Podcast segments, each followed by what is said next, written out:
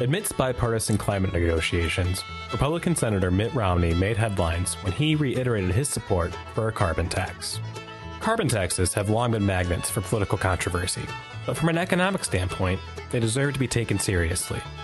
How a carbon tax is designed, though, matters. What has history shown us about climate tax policy? And could the political feasibility in DC ever exist to get a carbon tax into law as the climate crisis worsens? Welcome to The Deduction, a Tax Foundation podcast. My name is Jesse Solis, Communications Manager here at the Tax Foundation and your host. This week, we are joined by our federal policy analyst, Alex Muresianu. Alex, how's it going, man? I'm pretty good, Jesse. How are you? I cannot complain. So let's get right to it. Uh, recently on Capitol Hill, there has been movement from a bipartisan group of lawmakers to do something. I say that vaguely there, just something about climate, about climate change, climate uh, crisis, what have you from a, from a tax standpoint, since that's our focus here, what what are the discussions entailing there? There are a mix of policies on the table. I think you could sort of split them from status quo to more sort of revolutionary is a bad word, um, but more substantial structural change to how the U.S. approaches tax policy and climate. I think the sort of basic uh, uh, policies, which I would say are in line with the, the status quo, are changes to how we do renewable energy tax credits focused on either clean energy production, uh, so stuff like you know uh, the production tax credit, which is uh, and and investment tax credit, which are focused on on wind and solar. You know, credits for purchasing electric vehicles. Uh, that's a sort of status quo approach, just just more of maybe more of the same. And then there is uh, somewhat of a push to do a sort of carbon mm-hmm. tariff, which would tax uh, the emission content, or I think appro- try to approximate at least the emission content of certain kinds of imports. There are a lot of concerns there that that doing that policy alone wouldn't fly in the WTO or, or for a bunch of uh, trade, you know, trade issues. What that could make that difficult. And then a sort of more structural change that is at least sometimes talked about is a, a full on carbon tax, which would uh, place a tax on, on carbon emissions and would also include a border adjustment where it would also tax the uh, carbon content of imports as well. Now, that would be, you know, w- would match up for, for international trade reasons because it's applied consistently across uh, domestic and foreign products. Okay, so so there's Bucket looking at existing provisions, using those to fight the climate crisis, uh, a new carbon tariff going after our competitors who also are emitting carbon, and then a carbon tax here in the US. Can we focus on the last one here for a little bit? The carbon tax, bird's eye view. How does a carbon tax work? Right. So I guess the the theory for a carbon tax is pretty simple or or at least at least looks pretty strong from an economic theory perspective. So typically we think that, you know, Mm-hmm. Markets are good because they allow, you know, for a transaction to happen, okay, this has to benefit both parties involved. You want I want to sell something to you. I have to decide that this improves my well-being and also you have to decide that this will improve your well-being. Problems come when the transaction in question or the activity in question has what economists call externalities, costs that are not borne by uh, me or you, uh, borne by somebody else. And so the idea, uh, economists have, have this idea uh, uh, uh, called a Pigovian tax, named after an economist named Arthur Pigou, who died, you know, 100 years ago, that you should put a tax on things that produce these externalities equal to the costs that they impose on everyone else. Therefore, the number of these kinds of transactions uh, will reflect where costs equal benefits for everyone. So that's what a carbon tax is, because of course we know that the climate is is changing, the world is generally warming. This has many sort of knockover impacts on all kinds of things, from from rising sea levels, you know, displacing property, uh, changes in, in agriculture, uh, agricultural output, and um, all those those sorts of things. So there are there are costs associated with carbon emissions, and so we should should price them in to both uh, basically partly sort of to to incentivize people to adopt lower emission uh, technologies and sort of have the market more reflect mm-hmm. the actual costs and benefits of different activities. Of course, you're on Capitol Hill, they're talking about a bunch of different things for the climate crisis. From a tax standpoint, how does a carbon tax compare to other policies out there that could reduce emissions? Is a carbon tax the only thing we could do here, or is there better approaches, worse approaches? What's your take on that? So I think the advantage of a carbon tax, at least this sort of strong theoretical carbon tax mm-hmm. as a sort of economist version of a carbon tax, is that it is neutral across technologies, across sectors, in terms of, of its impact on, on carbon emissions, at least. The problem with a lot of the policies that we've enacted is, uh, at least on the tax side, they're sort of uh, depend on a lot of sort of political factors and don't necessarily reflect the sort of benefits of different clean energy options you know, mm. focusing on specific technologies like, say, I don't know, electric cars or wind and solar get a lot of tax benefits, but nuclear, which also doesn't really produce very much carbon emissions either, nuclear has does not get some sort of um, a particularly large large subsidy at all relative to wind and solar. So the advantage of a carbon tax, say, is that economists talk about this idea of, of, of relative prices, making some activity sort of cheaper or uh, more expensive relative to an alternative. And so what we have now is that these tax subsidies make wind and solar relatively cheaper than like fossil fuels, but also uh, cheaper relative to nuclear. What a carbon tax would do, which is, you know, put a tax on all, all fossil fuels, is make both wind, solar, and nuclear relatively cheaper than sort of more carbon intensive um, power generation options. So, so in in a way, it could bring even you know I know people talk about all the above approach when it comes to energy, using everything we have to produce energy. So, a carbon tax would just help us get more of that and more clean energy rather than just picking a specific type of clean energy to go after. Yeah, and, and I think the big picture is basically as far as climate policy goes, the carbon tax is the furthest you can go from what I'd call sort of a picking winners and losers approach, uh, where different mm-hmm. projects get you know, more or less uh, support. Let's just say we've got this big problem. Let's price the problem into the market and then let the market decide where money should go for the best sort of solutions to it. And I think that's sort of even more true when you when you look at you know regulatory options than even even relative to the the tax subsidies that we currently have for clean energy. I think that is an area also where carbon taxes are, provide a lot more efficiency than the sort of top down regulatory approach. So, so that's that's where carbon taxes have their advantages. All right, you've talked about a lot of pros there, Alex, and I'm excited about those. I'm following you here. But of course, this doesn't have 100% bipartisan support. So clearly, there has to be some consequences or downsides here that are stopping or giving pause to some lawmakers for wanting to get on board with this policy. Uh, what are some of those kind of side effects that some detractors might be concerned about? The you know main critique I think that carbon taxes get is that they are regressive, which is to say that they impose higher costs on uh, lower income earners relative to their income than they do on on high income earners. And while in isolation this is true, I think it's mm-hmm. worth asking the question sort of compared to what? And a lot of research on existing climate policy of different forms, whether it's the regulatory approach, which you might call the sort of stick approach, or the tax subsidies, which are the carrot approach, both are regressive in their own way and um, in all likelihood more regressive than uh, a carbon tax would be.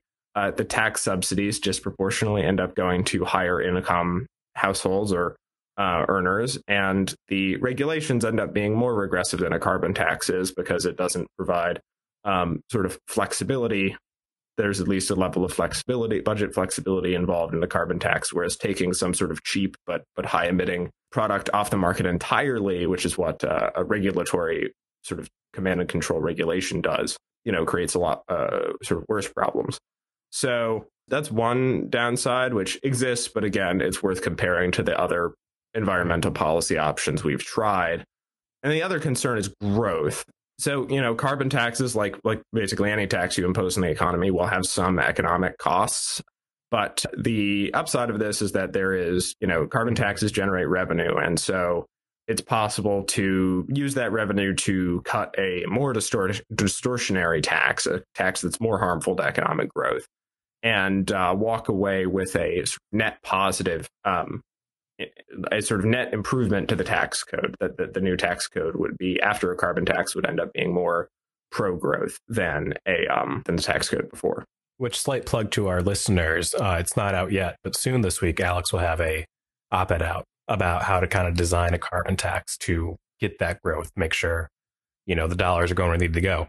Um, it's a good op-ed. I liked it, Alex. But um, so that's um, that's great. And of course, I think the kind of elephant in the room here is gas because gas is something that causes climate change. It does you know emit emissions. Um, so would a carbon tax raise prices at the pump, especially, you know, an inflation report came out today. Inflation's still high. Gas prices, I think, hit another all time high last week. If I'm a politician for re-election right now and gas prices are all I hear about back home, is this something that's going to raise fuel prices that I could still defend for wanting to get behind? Direct answer, yes. To some extent, this will raise fuel prices. But I think the change is relatively small compared to the very, very large variations in gas prices we've seen over the past year to plus years.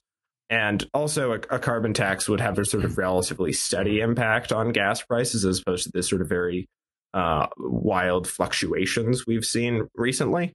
There was that pesky pandemic that kind of blew some things haywire. Yeah. Yeah. And then I guess the other point is that on the one hand, carbon taxes would raise fuel prices, but at the same time, by raising revenue, you're sort of reducing uh, demand, demand and and um, you know we're running very large deficits where we were spending so much money in oh, deficit financing last year and the year before that um, you know bringing money out of the economy through taxes uh, could also have a downward pressure on inflation at the same time. So too long didn't listen uh, yes, there would be s- some impact on on fuel prices, but that could be sort of partially offset by other factors. And a- another thing, when thinking about you know the regressivity of carbon taxes compared to what, uh, you could could compare it to the regressivity of other climate policies that we've tried, but you could also you know compare it to uh, the impact of climate change itself there are a lot of analyses suggest would be regressive as well. So, well, the cost of a carbon tax may be regressive. The benefits of a carbon tax themselves might be uh, progressive, mm-hmm. ending up back at a wash at the end of the day. In that in that regard, at least in the long run. No, absolutely. I mean, you should look at like hurricane season. How many people that already displaces? If hurricanes get worse, you know, the impact's going to be more felt by those who have less mobility overall. So all, all good points. Uh, and Alex, throughout your examples and explanations for this, which has all been great, you mentioned some economists from 100 years ago. You're talking a lot of supply and demand.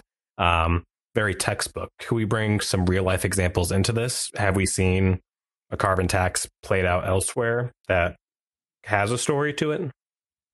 I, I think the the sort of textbook theory and practice breakdown, I think, comes from exactly how much the carbon tax actually taxes uh, carbon emissions. Uh, that's one big part of it.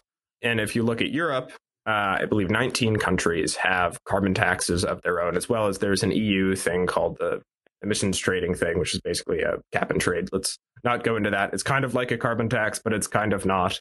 And let's sort of let's sort of write it off as that. But at the national level, there are, I believe, 19 countries in Europe that have some sort of carbon hmm. tax of their own uh, there's pretty enormous okay. variation in terms of how much of the carbon emissions in whatever European country's economy this tax actually ends up covering.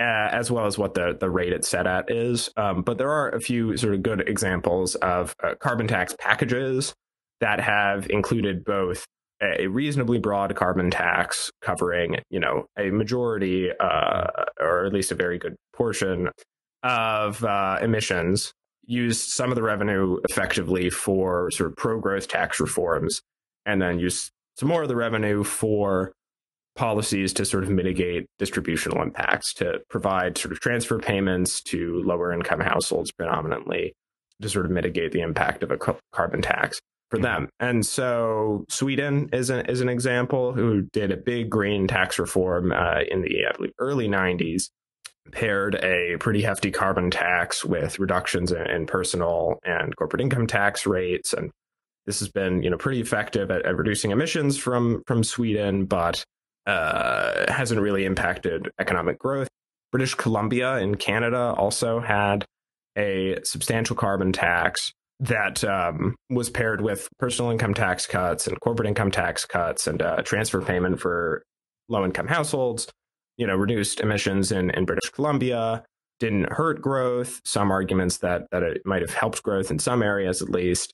And so, you know, there there is evidence of this this working. Now, there are ways both of these policies could have done better, hmm. but I think that uh, if you want to look at it as a sort of big picture, like like is this an improvement on the status quo? I think is an important sort of lens to put on, but we should do the best that we can in that context. We we can do better than just better than the status quo. But for example, I think some revenue uh, in British Columbia ended up going towards these sort of more targeted subsidies for for certain industries. Um, and you know some people say we should use the money from a carbon tax to do r&d but a lot of a lot of these subsidies ended up going to very random industries like film production and and stuff and, and that that's mm not particularly good for growth to to try and you know allocate you know investment uh, to, to sort of random industries that you think are are your favorites yeah and especially when it comes to something like climate as we discussed earlier it's maybe worth putting those dollars where they need it the most for those being hurt the most by the climate crisis. I guess what I'd say is that it'd be pretty difficult to get the sort of carb, uh, perfect carbon tax that, that you you know you find in an economics textbook about when you're just introduced the idea of externalities. That would be pretty hard to get, but you could get something that's pretty good that sort of roughly fits the contours within the administrative constraints. And you could use the revenue real, like pretty effectively to do some some broad based tax cuts and, and maybe something to, to ameliorate distributional concerns and reduce the deficit a bit to boot and you know come up with a good uh, a solid package that's a, a, big improvement on the status quo. Yeah for sure um anytime i hear pretty good it's like a few years ago the dc metro system had a marketing campaign back to good their whole mission was to get back to okay uh, which was just hilarious hilarious um, but we're not here talking about trains. We're here talking about carbon taxes, Alex. Uh, and so, in those real life examples you gave, a bunch of pretty small countries compared to the U.S. And in the U.S., with our the way our Congress is set up, we have 50 different little economies, all represented here in the U.S. Congress. Uh, all those states have their own priorities and challenges. Um, so, this does this idea actually have feasibility here in the U.S., or is this just something that we're going to be talking about on economics and tax podcasts for the next up 10 years? Well, I think that it's worth saying that I think people think of carbon taxes are our uh, sort of political uh, poison pill. I think it's something of like a tr- truism to some people that it would be worth that's worth as sort of a default conventional wisdom thing that I think is is worth questioning. There are certainly obstacles to to a carbon tax, but when you think about a few things, now, number one, we have, have had very high deficits recently. Uh, number two, there are a bunch of policies that you know uh, lawmakers want to enact to address issues that they care about. Uh, one of them being climate. There are very few revenue generators that also themselves serve a policy goal. Um, most revenue generators are the question is basically which ones are less bad. They're all mm-hmm. sort of hurt the economy in some aspect. Some will hurt them less than others. Some will hurt them more than others. Where do we, you know, minimize the harm there to fund these things we want to fund or to reduce the deficit? Carbon taxes actually let you address a policy concern while reducing the deficit or raising money to, to, to fund your, your priorities. So I think that's a sort of unique characteristic of a carbon tax that could make them more appealing to lawmakers. There are, of course, some political headwinds. And just truthfully, those political headwinds may never go away. So, you know, it's just if climate is something we want to take seriously, it's just a hard conversation lawmakers will need to have. Uh, well, Alex, this has been super informative. Uh, it's always a pleasure talking to you. What do you have coming down the pipeline in the next few months at TF? Well, a good amount of stuff about uh, carbon taxes. So keep an eye out for that. And if people want to keep an eye out for that, how can they follow you on Twitter? Oh, yeah, you can find me on Twitter uh, at a hard to spell. At a hard to spell. And of course, you can follow us at Tax Foundation. All right, Alex, appreciate it. See you next time. All right, thanks, Jesse. The Deduction is produced by Dan Carbajal. To learn more about the Tax Foundation and the deduction, visit us online at taxfoundation.org slash podcasts. You can also follow us on Twitter, Facebook, or LinkedIn at Tax Foundation, as well as on Twitter at Deduction Pod. Thank you, and we'll see you next time on The Deduction.